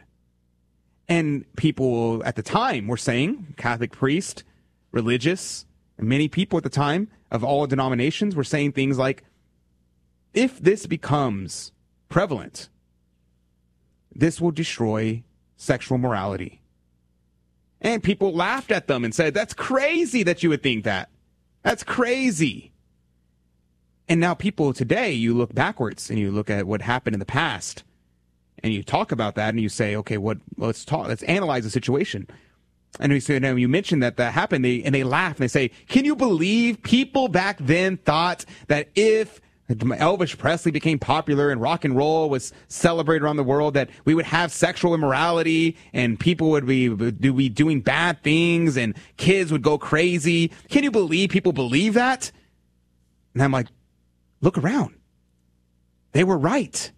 Look around you the, same people who will complain about their kids and say, "Oh yeah, my kids went crazy when they were younger. I don't know how they turned out this way. Oh yeah, my, these crazy kids these days. Can you believe the way they dress? Oh, it's crazy. Can you believe the way they speak? They have all this horrible, crazy lingo and slang, and they don't know how to speak proper English. Oh, the music they listen to so bad, so vulgar. Where do you think that came from? Where do you think that resulted from? It resulted from the generation that came before us and the generation became before you. This didn't come out of nowhere. It's developed over time, and we mock and scorn our elders. And it's funny because people will make fun of me and say, Adrian, you're so young. You're only 25 years old. What do you know? You don't know what you're talking about. You're just a young kid. You're so arrogant. And I'm thinking, I'm saying that I agree with the old people. I'm saying, all I'm saying is, hey, don't listen to me. I'm just saying what the people back then were talking about. And I'm saying they were right. We should go back and listen to those, uh, to our elders, to the people who came before us. I'm not saying anything new. I'm not trying to make up my own doctrine, my own teachings, my own opinions. I'm just looking at what to the people before us who are wiser, who weren't invaded by all the social milieu, who weren't indoctrinated by this chaos, who had purity of heart and were able to see more clearly. What was their reaction to to your uh, to your answer to them? Uh, they uh, got up and walked away. wow! they were like, "Oh, are you going to go take a picture with someone over there?" And Sounds they walked away. So familiar. But, uh, when difficult teachings, people get up and walk away. But it's it's interesting to me. It's interesting how people left during that time how so many people left and they, they she mentioned how it's like yeah but now things have changed. They're more open to these kind of things. And it's very nope. concerning because they well in a way they're right. In a way they're right. They're like yeah your average priest uh, back then they were like they were like god to the parish. They were aloof. They're far off. They were people would go to them for advice and then they would give their advice and they would listen to the priest. And nowadays it's not like that anymore. And i'm like you're right. But that's a bad thing though. Yeah. That's a bad thing and there should be that kind of separation because a, a, priest is a father and he should be av- available to correct you at any moment. And but we buddy buddy up with these priests, and now they are kind of like, oh, he's just a friend, or oh, he just that's Frank. Um, no, no, that's that's not appropriate. That's not according to the dignity of their office. That's Father Francis, not Frank. Yeah, there you go. Exactly. So, very, very concerning situations. Uh, let's pray for everyone who's left the church to return to the true faith, that they may be able to work out their salvation with fear and trembling, return to the one holy Catholic and Apostolic Church outside of which there is no salvation. So, speaking of fear and trembling, we are playing our fear and trembling game show. You could be a winner. Call 877 757 9424. 877 757 9424. 877 757 9424. You could be a contestant on Fear and Trembling. Call now. We would love to have you. 877 757 9424. We always take the first caller. Fear and Trembling Catholic Trivia Game Show coming up next. We'll be right back.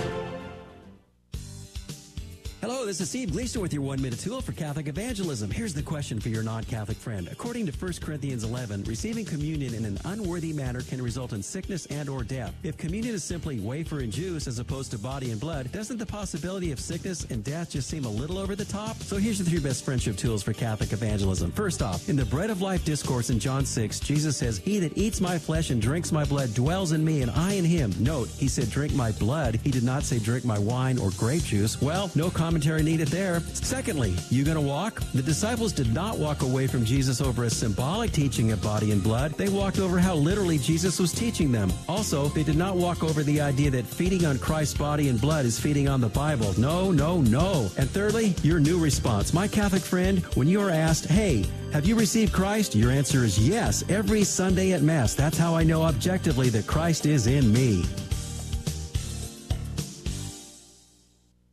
Uh, started drinking beer on Saturday nights, uh, sleeping in on Sunday mornings, missing Mass, and it just became a pattern and continued. Without God, I don't know where I'd be right now. I feel like I'm whole again. I know the importance of the Eucharist, I know the importance of the sacraments that I didn't know at a young age. I follow God's will because my desire is to get to heaven. Our, our lives are rich and full by being members of the church. If you've been away from the Catholic Church, visit CatholicsComeHome.org.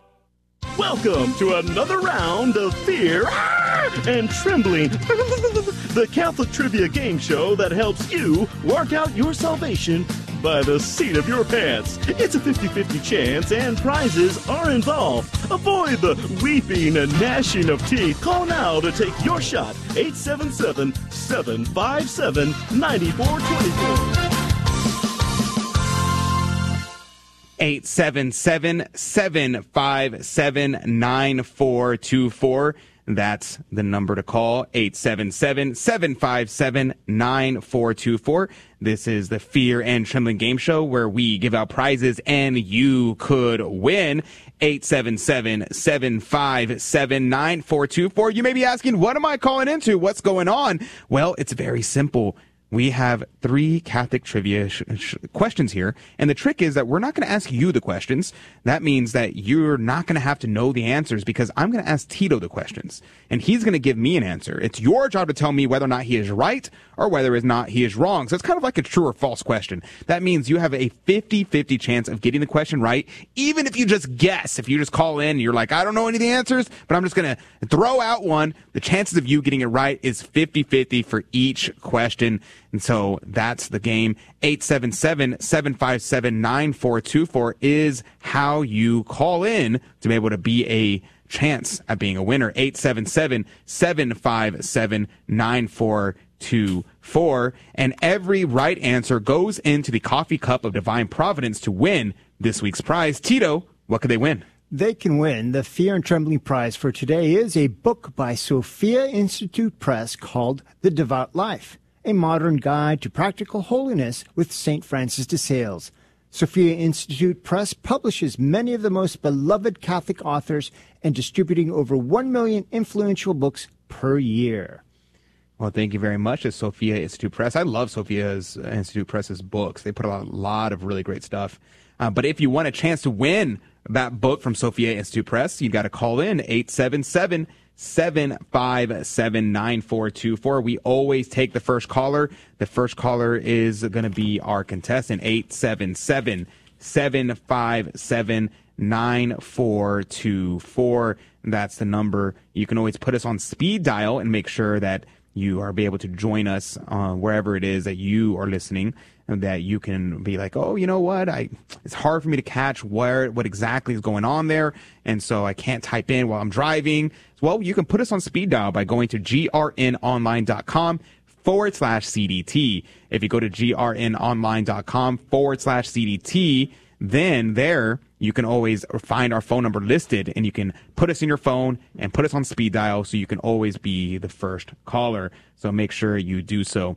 Uh, that number one last time, 877 757 9424. Uh, joining us right now is John. Good morning to you, John. Good morning. How you doing? I'm doing great. Praise be to God. It's a, it's a beautiful day. No matter what happens, I'm always happy because uh, Christ is Lord, right? Amen. Amen. Where are you calling from, John? Uh, Fairview, Alabama. Fairview, Alabama. Praise be to God. We love to have callers in from Alabama. Alabama. We don't get too many calls from Alabama, so it's good to hear some uh, representation from Alabama. Now, where where is Fairview located in the uh, the great state of Alabama? It's not too far from Cullman, Okay, there you go. which there is you not go. too far from Hanceville, which is not Perfect. too far from Mother Angelica's. there you go. They, things are not too far from other things in Alabama, is what I'm noticing. That's what I'm noticing. well, I'm actually going to be uh, the GRN team is going to make a trip out to uh, to Alabama coming up um, this October. So it'll be my first time visiting Alabama. I've never been to Alabama, so I'm really excited.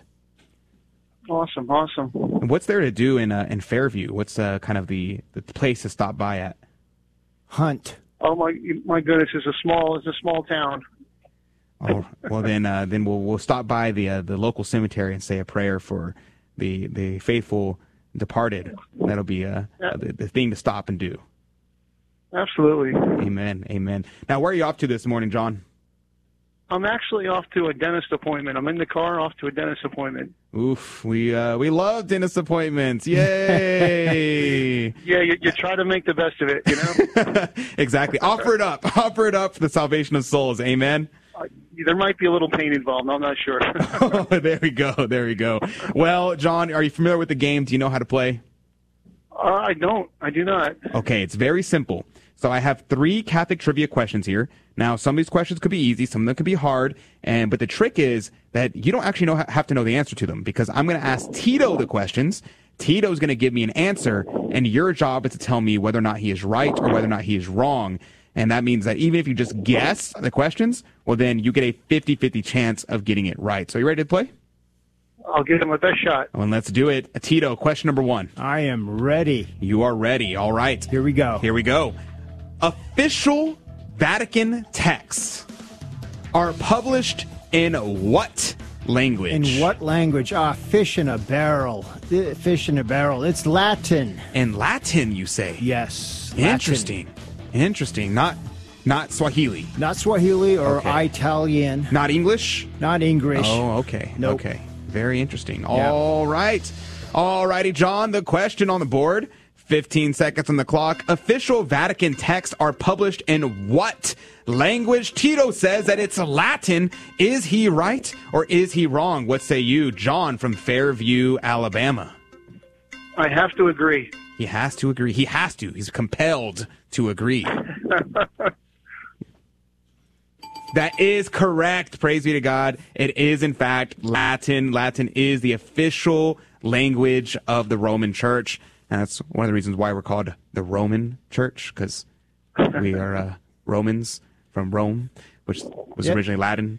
they, they, they got uh, the ATM machines inside Vatican City are in Latin. Is that true? Yes. Really? Yes. Wow, I didn't know that. Yeah, I mean, That's they, they give you English, Italian, but you have an option for Latin. That's pretty cool. I didn't Yeah. know that. That's pretty dope. Wow. Well, there you go. You learn something new every day. I, I, I have to go try that out and see if I can use operate it in, in Latin. My Latin is not that good, but very good, John. You're doing great. And you are one for one, which is a, a hundred percent success rate so far. You ready for question number two? I sure am. And let's do it. Let's do it. we question number two, Tito. Okay. By what title does the church commemorate the martyrdom suffered by Our Lady in union with the passion of her son? One more time. By what title was the does the church commemorate the martyrdom suffered by Our Lady, the Blessed Virgin Mary, in union with the passion and death of her son? Let's see. Okay, so if, if it's a title, that means uh, it's Our La- starts with Our Lady, and so if it's in union with the Passion of her Son, so that brings to mind the Dolores. So Our Lady of Dolores. Okay. Our Lady of Dolores. Yes. All right, John. The question on the board. Uh, what, by what title does the church commemorate the martyrdom suffered by Our Lady in union with the passion of her son? 15 seconds on the clock. Tito seems to think it is Our Lady of Dolores. What say you, John from Fairview, Alabama? Yeah, Dolores sounds correct. I'm thinking, um, I would say Our Lady of Sorrows, but I'm gonna go with, um, I'm gonna go with Dollars, like, like, like That uh, is- Tito says. There Yeah. you go. That is correct. It is uh, Our Lady of Dolores, and which Dolores literally just refers to the sorrows of Our Lady. So, Really? Our Oh, Lady you of Sorrows Oh. is the correct answer. And uh, but the the Dolores fathers, like for instance, the uh, his father Chad Ripperger founded the Doloran Fathers, Dolores Fathers, which refers to uh, Our La- the, the the priest of Our Lady of Sorrows. I So- mistranslated that. and that's the so very good, John. Good you for did you, John. did great. You uh, did could not be tricked by Tito's machinations. he was trying to uh, deceive you, but deceived you saw myself. right through that. John, praise be to God. Way to go. Well, it's not bad for 7:25 in the morning. exactly, exactly. Got got your wits about you, bright and early. Uh, are you ready for question number three? I'll do it. All right, here it goes. Now, this question could be tricky, so keep your ears peeled. Does that make sense? Keep your ears peeled? That doesn't make any sense. Must be an old Uh, English. Keep your ears uh, attuned? I don't know. Here we go.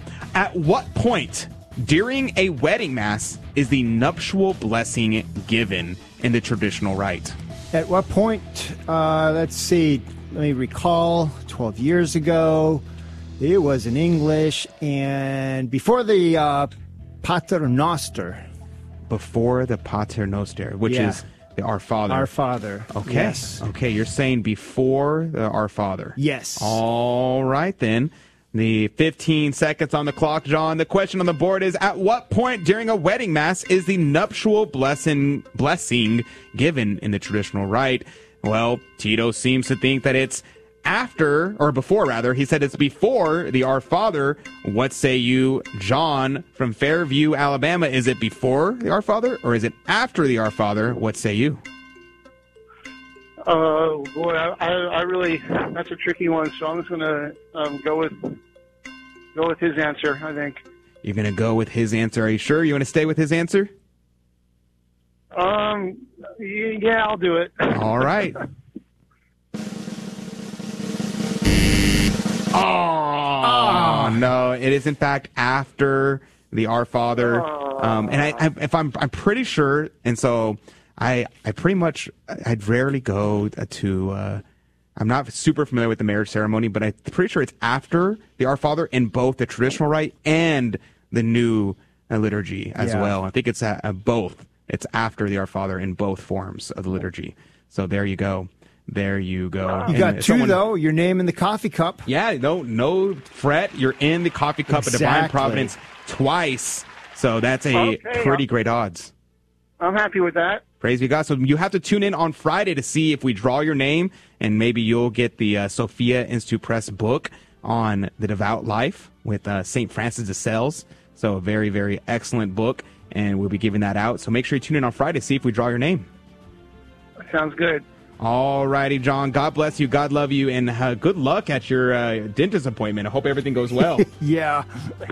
yeah, I'm, I'm hoping the same thing, sir. For sure. Now, wait on hold. We're going to make sure you get your contact information. So if we draw your name on Friday, we can get in hold of you. So stay on the line. I'm going to put you on hold. But God bless you. God love you. And have a great week. God bless. Thanks much. And that's going to do it for the radio side. If you can join us, well, you can't join us in the after show on YouTube because they kicked us off. But if you want, you can hop on Rumble, you can hop on Twitter, and you can hop on Facebook.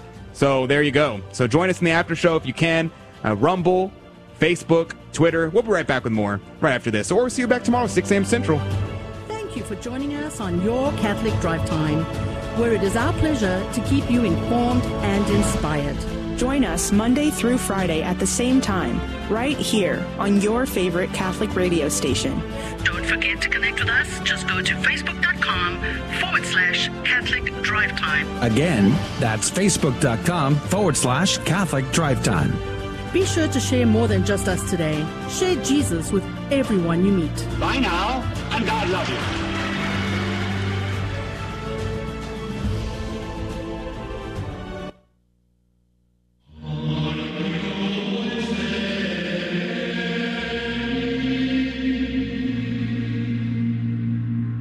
The Guadalupe Radio Network now brings you the Holy Sacrifice of the Mass from the chapel at Our Lady of Corpus Christi in Corpus Christi, Texas. Welcome to the Holy Mass, live from Our Lady of Corpus Christi, home of the SOLT community. For more information, visit SOLT.net or OurLadyOfCorpusChristi.org. Today we celebrate Monday of the 12th week in Ordinary Time. This holy sacrifice of the Mass is being offered for all those listening in on the Guadalupe Radio Network and all of our online viewers.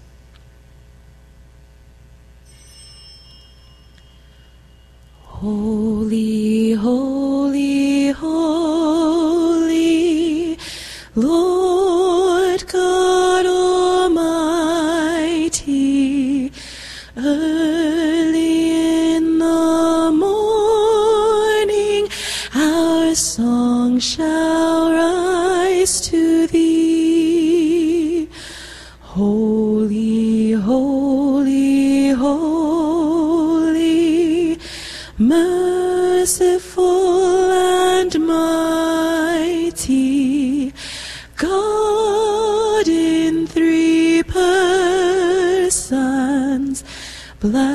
blessed Trinity.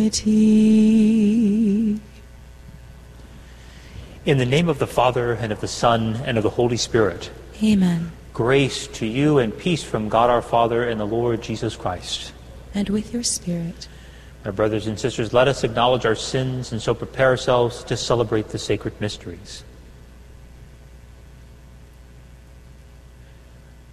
I confess to Almighty God and to you, my brothers and sisters, that I have greatly sinned in my thoughts and in my words, in what I have done and what I have failed to do, through my fault, through my fault, through my most grievous fault.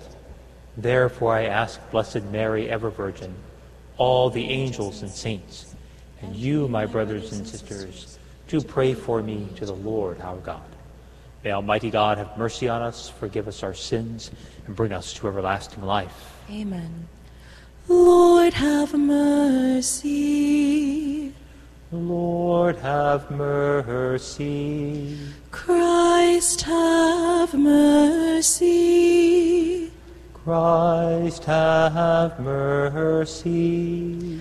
Lord have mercy. Lord have mercy. Let us pray.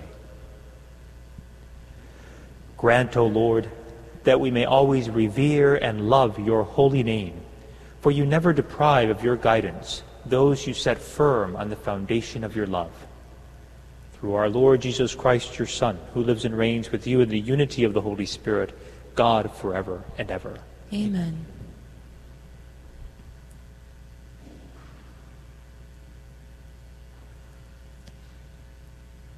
A reading from the book of Genesis. The Lord said to Abram, Go forth from the land of your kinsfolk and from your father's house to a land that I will show you. I will make of you a great nation, and I will bless you. I will make your, your name great, so that you will be a blessing. I will bless those who bless you, and curse those who curse you. All the communities of the earth shall find blessing in you.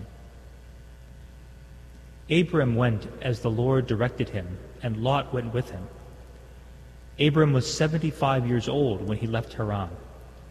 Abram took his wife Sarai, his brother's son Lot, all the possessions that he had accumulated, and the persons that they had acquired in Haran, and they set out for the land of Canaan. When they came to the land of Canaan, Abram passed through the land as far as the sacred place at Shechem by the terebinth of Moreh. The Canaanites were then in the land. The Lord appeared to Abraham, Abram and said, To your descendants I will give this land. So Abram built an altar there to the Lord who had appeared to him.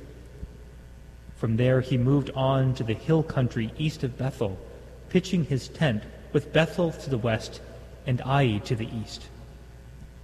He built an altar there to the Lord and invoked the Lord by name. Then Abram journeyed on by stages to the Negeb. the word of the Lord.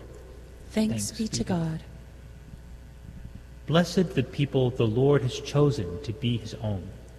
Blessed, the people the Lord has chosen to be his own.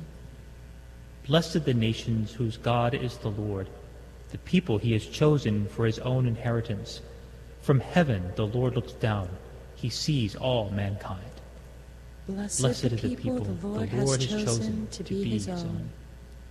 See, the eyes of the Lord are upon those who fear him, upon those who hope for his kindness, to deliver them from death and preserve them in spite of famine.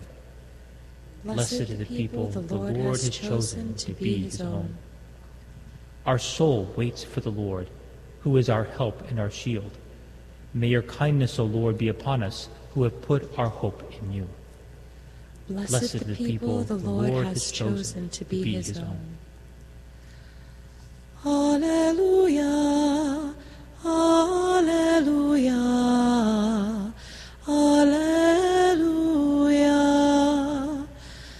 Alleluia,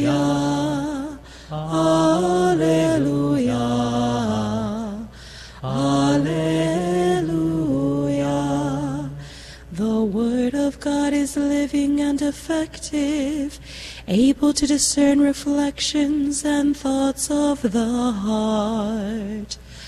Alleluia, Alleluia, Alleluia. The Lord be with you. And with your spirit, A reading from the Holy Gospel according to Matthew. glory to you, O Lord. Jesus said to his disciples, Stop judging, that you may not be judged. For as you judge, so will you be judged, and the measure with which you measure will be measured out to you. Why do you notice the splinter in your brother's eye, but do not perceive the wooden beam in your own eye? How can you say to your brother, let me, let me remove that splinter from your eye, while the wooden beam is in your eye? You hypocrite! Remove the wooden beam from your eye first. Then you will see clearly to remove the splinter from your brother's eye. The Gospel of the Lord. Praise, to you, Lord Jesus Christ.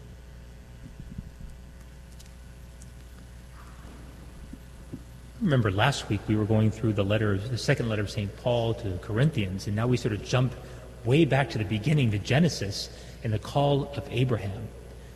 In fact, these next weeks, as we journey in ordinary time, that theme of faith will, be, from that first reading, become important because Abraham is our father in faith. Because God called him, he simply said, Go from your land and your kin- kinfolk, from your father's house to a land that I will show you. And Abraham took everything. We can assume from what it says there that he was very successful there from his hometown that he did very well. But then to, to pick up everything and to, to go on the move and to not know exactly where you're going, he says, just go to a land that I will show you. But he took everything. And there is, I think, lies sort of a bit of the courage of, of Abraham. He didn't leave something behind just in case it didn't work out. He took everything. All of his cattle, everything, his wife, his, uh, his, his son, uh, Lot, took everything and went. All the people who, who, who worked and served for him. And you have to appreciate, too, those who, uh, like his wife and those who went with him. You know, they too had some kind of faith to believe that this guy was, you know, was telling the truth, that God had spoken to him and indicated that, he, that they should leave and go to what would be the land of Canaan.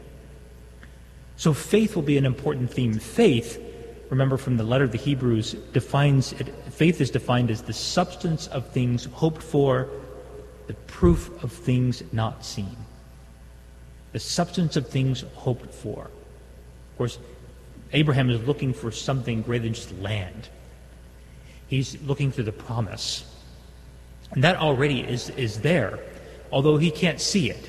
Just like God says that he will, he will make of him a great nation. And it's only even towards the end of his life that Abraham even begins to see a grain of that. So it is that belief that faith really is, is this habit within us, a stable disposition of our spirit, through which eternal life takes root in us, and reason then is led to consent to what it does not yet see, but knows that is true. That's the faith. And so we want to ask in these, these coming weeks for an increase of faith, the faith that Abraham uh, uh, you know, exercised in his own life. We look at the gospel. How many have ever heard somebody say to us, Don't judge me?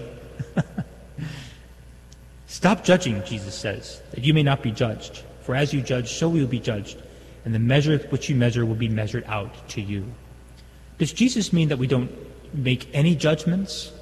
Well, that'd be impossible. As human beings, we have to make judgments. We don't have the knowledge, the perfect knowledge of everything. And in that case, too, we would have judges who would never make a decision about anything if they didn't, if they couldn't judge. No, we have to judge, but what we have to be careful of is the way that we judge, because sometimes we, mis- we misjudge the intentions of somebody else. And Jesus reminding us, you know, first of all, we have to take kind of a look at ourselves and to see, you know, what is it, what is the measure with which we measure? Because oftentimes when we judge others, it's based on our own, our own criteria. He says, but to, but to first of all take a look at ourselves and to see what is the measure with which we measure. Because that measure has to be Jesus Christ. He is the new measure. And so we need to not only evaluate our own, our own self by that, by that measure, by Jesus, but then others too. And so we don't want to make any rash judgments on people or to interpret things, you know, uh, irresponsibly, because that's tends what we do. Because, you know, when we start out with an argument where, we want to first of all be in the right, and then so what's if the other person would just change, then everything would be okay. it doesn't work that way. The per, what person has to change, Jesus reminding us, is first of ourselves. That's what has to change. So then we can, if we can remove that beam that is in our own eye, then we can see the speck for a speck, or the splinter, a very small piece of wood, in the other person's eye. So it's not that we don't judge at all, and we have to. That's part of life. But we don't want to judge, say, rashly or harshly. But, to, but the measure is always Jesus Christ.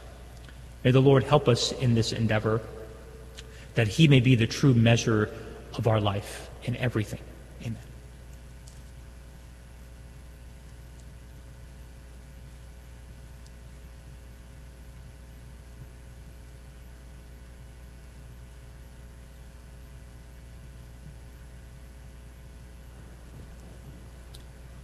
Dear brothers and sisters, gathered as one to celebrate the good things we have received from our God, let us ask Him to prompt in us prayers that are worthy of his hearing.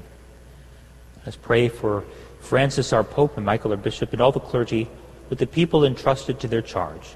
Let us pray to the Lord. For those who hold a public office and for those who assist them in promoting the common good, let us pray to the Lord. Lord, hear our prayer. For those who travel by sea, land, or air, for captives and all held in prison, let us pray to the Lord. Lord, hear our prayer. For all of us gathered in this sacred place, those who are joining us online through Guadalupe Radio, joining us by faith and devotion and by reverence and love for God, let us pray in this time for an increase of faith and that our true measure will always be Jesus Christ. Let us pray to the Lord. Lord, hear our prayer. Pray too for those who are enrolled in our Salt Mass Association. In a special way, I'd like to pray for my mom and her birthday. Let us pray to the Lord. Lord, hear our prayer. May the petitions of your church be pleasing in your sight, O Lord, so that we may receive from your mercy what we cannot ask out of confidence in our own merits. Through Christ our Lord. Amen.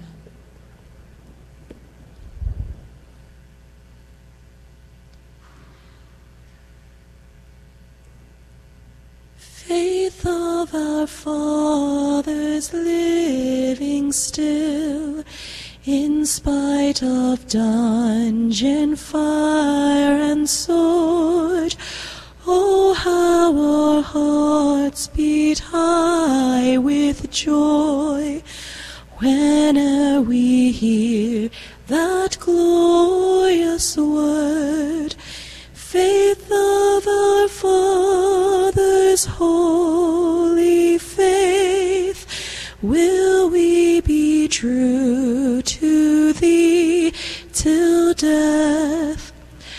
Our fathers chained in prison dark were still in heart and conscience free, and truly blessed would be our fate if we like them should die for thee. Faith of our fathers, holy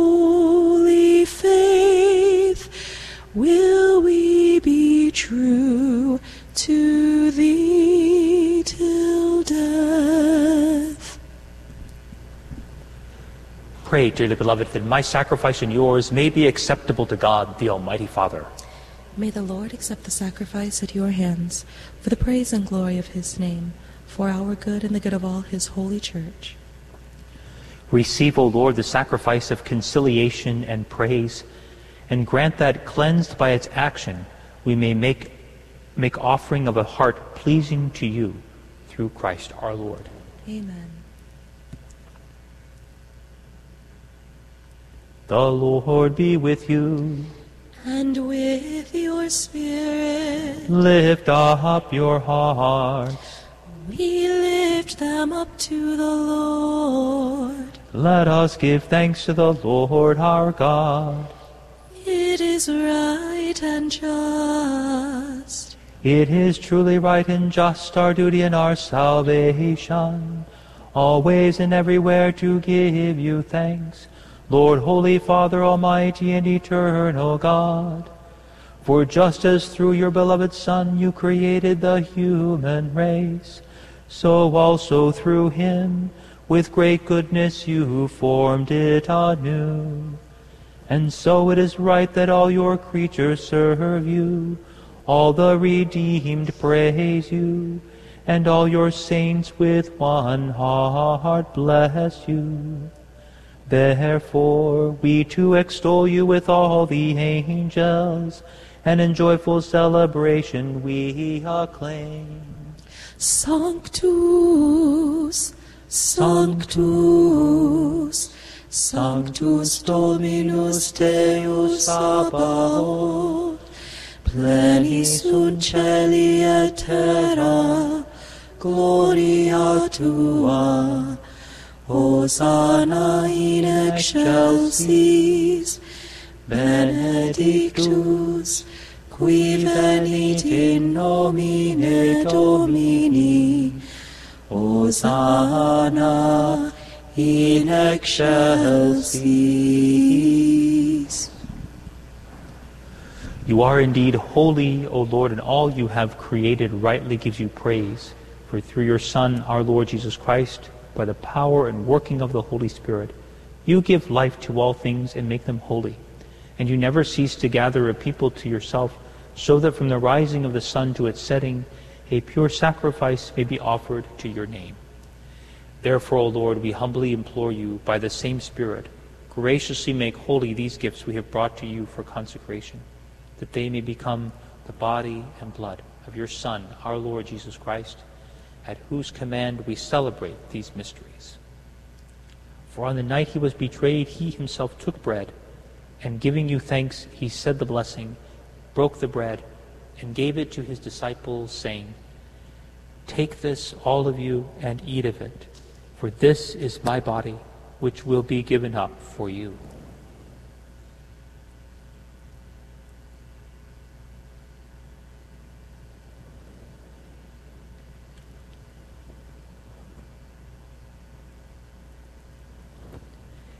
In a similar way, when supper was ended, he took the chalice, and once more giving thanks, he and giving you thanks, he said the blessing, and gave the chalice to his disciples, saying, Take this, all of you, and drink from it, for this is the chalice of my blood, the blood of the new and eternal covenant, which will be poured out for you and for many for the forgiveness of sins.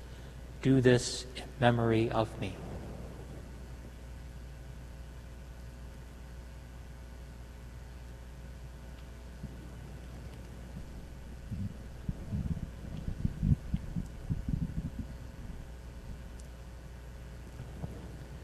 The mystery of faith.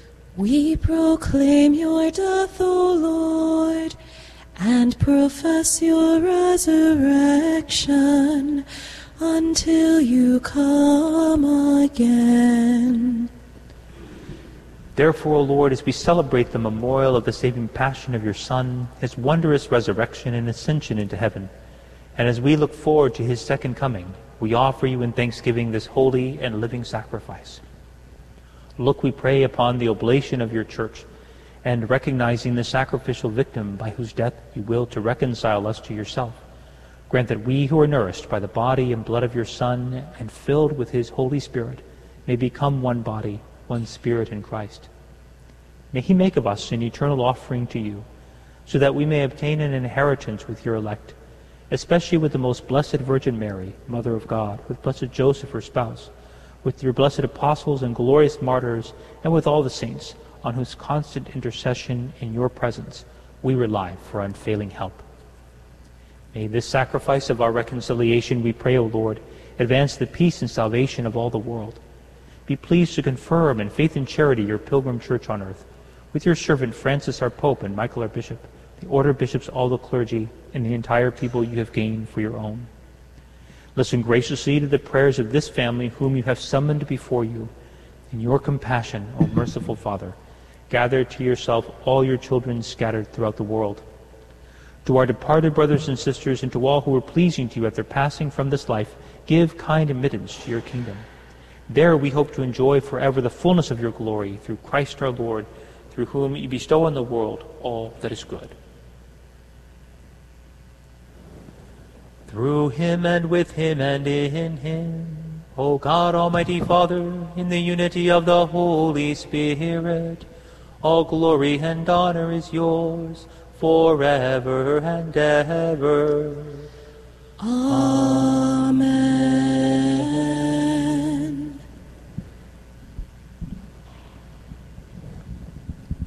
At the Savior's command and formed by divine teaching, we dare to say, Our Father, who art in heaven, hallowed be thy name. Thy kingdom come, thy will be done, on earth as it is in heaven. Give us this day our daily bread, and forgive us our trespasses, as we forgive those who trespass against us. And lead us not into temptation, but deliver us from evil. Deliver us, Lord, we pray, from every evil. Graciously grant peace in our days, that by the help of your mercy we may be always free from sin and safe from all distress, as we wait the blessed hope and the coming of our Savior, Jesus Christ. For the kingdom, the power, and the glory are yours, now and forever. Lord Jesus Christ, who said to your apostles, Peace I leave you, my peace I give you.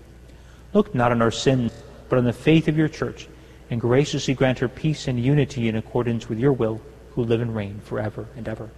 Amen. The peace of the Lord be with you always. And with your spirit. Let us offer each other the sign of peace. Agnus Dei, qui tollis tollis peccata mundi, miserere nobis.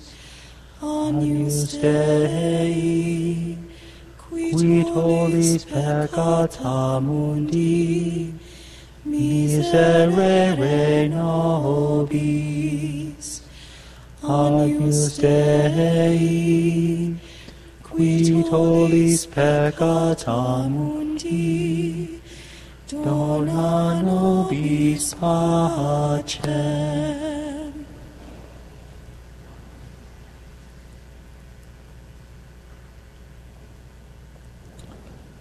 Behold the Lamb of God. Behold him who takes away the sins of the world. Blessed are those called to the supper of the Lamb. Lord, I am not worthy that you should enter under my roof, but only say the word, and my soul shall be healed.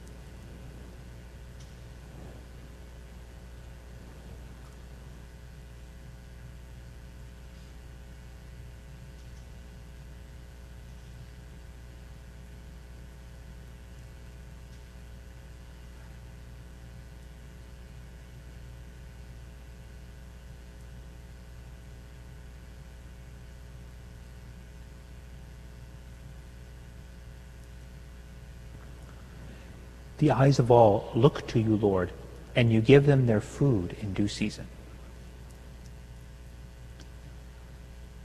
For those who cannot receive sacramental Holy Communion at this time, we pray the act of spiritual communion. My Jesus, I believe that you are present in the most holy sacrament. I love you above all things, and I desire to receive you into my soul.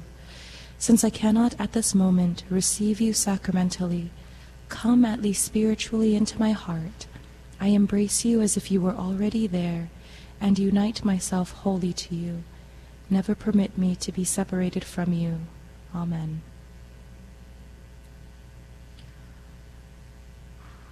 O Lord, I am not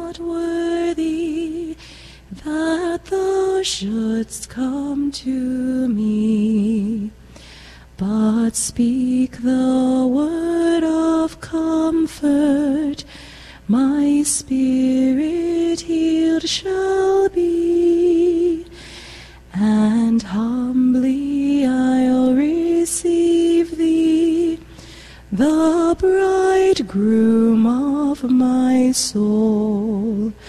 No more by sin to grieve thee, or fly thy sweet control. O sacrament most holy, O sacrament divine, all praise and all thanksgiving be every moment thine.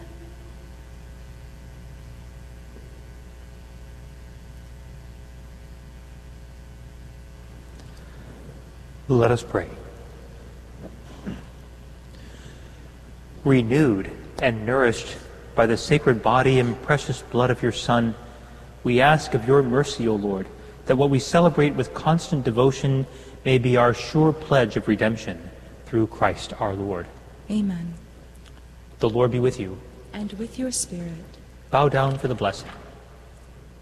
May the Lord bless you and keep you. Amen. May he let his face shine upon you and show you his mercy. Amen. Amen. May he turn his countenance toward you and give you his peace. Amen.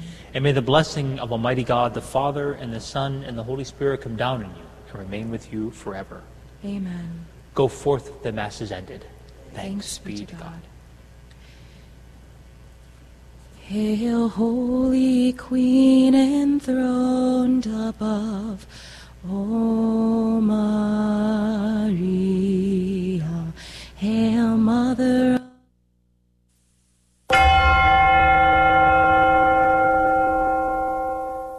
The prayer to Saint Michael.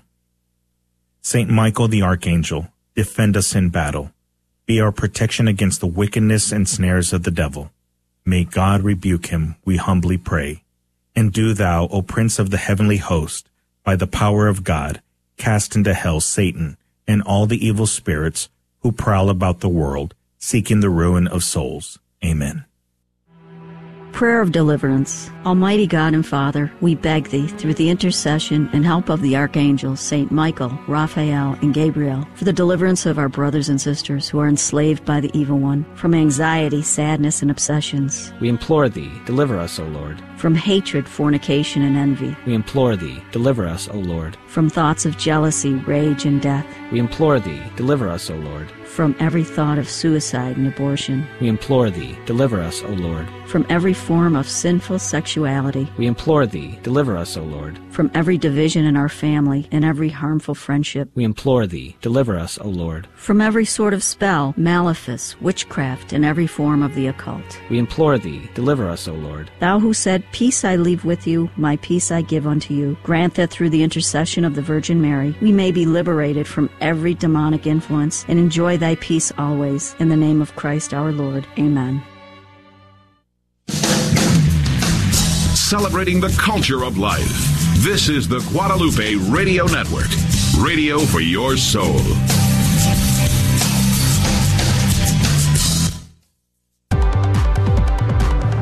Hi, I'm Megan.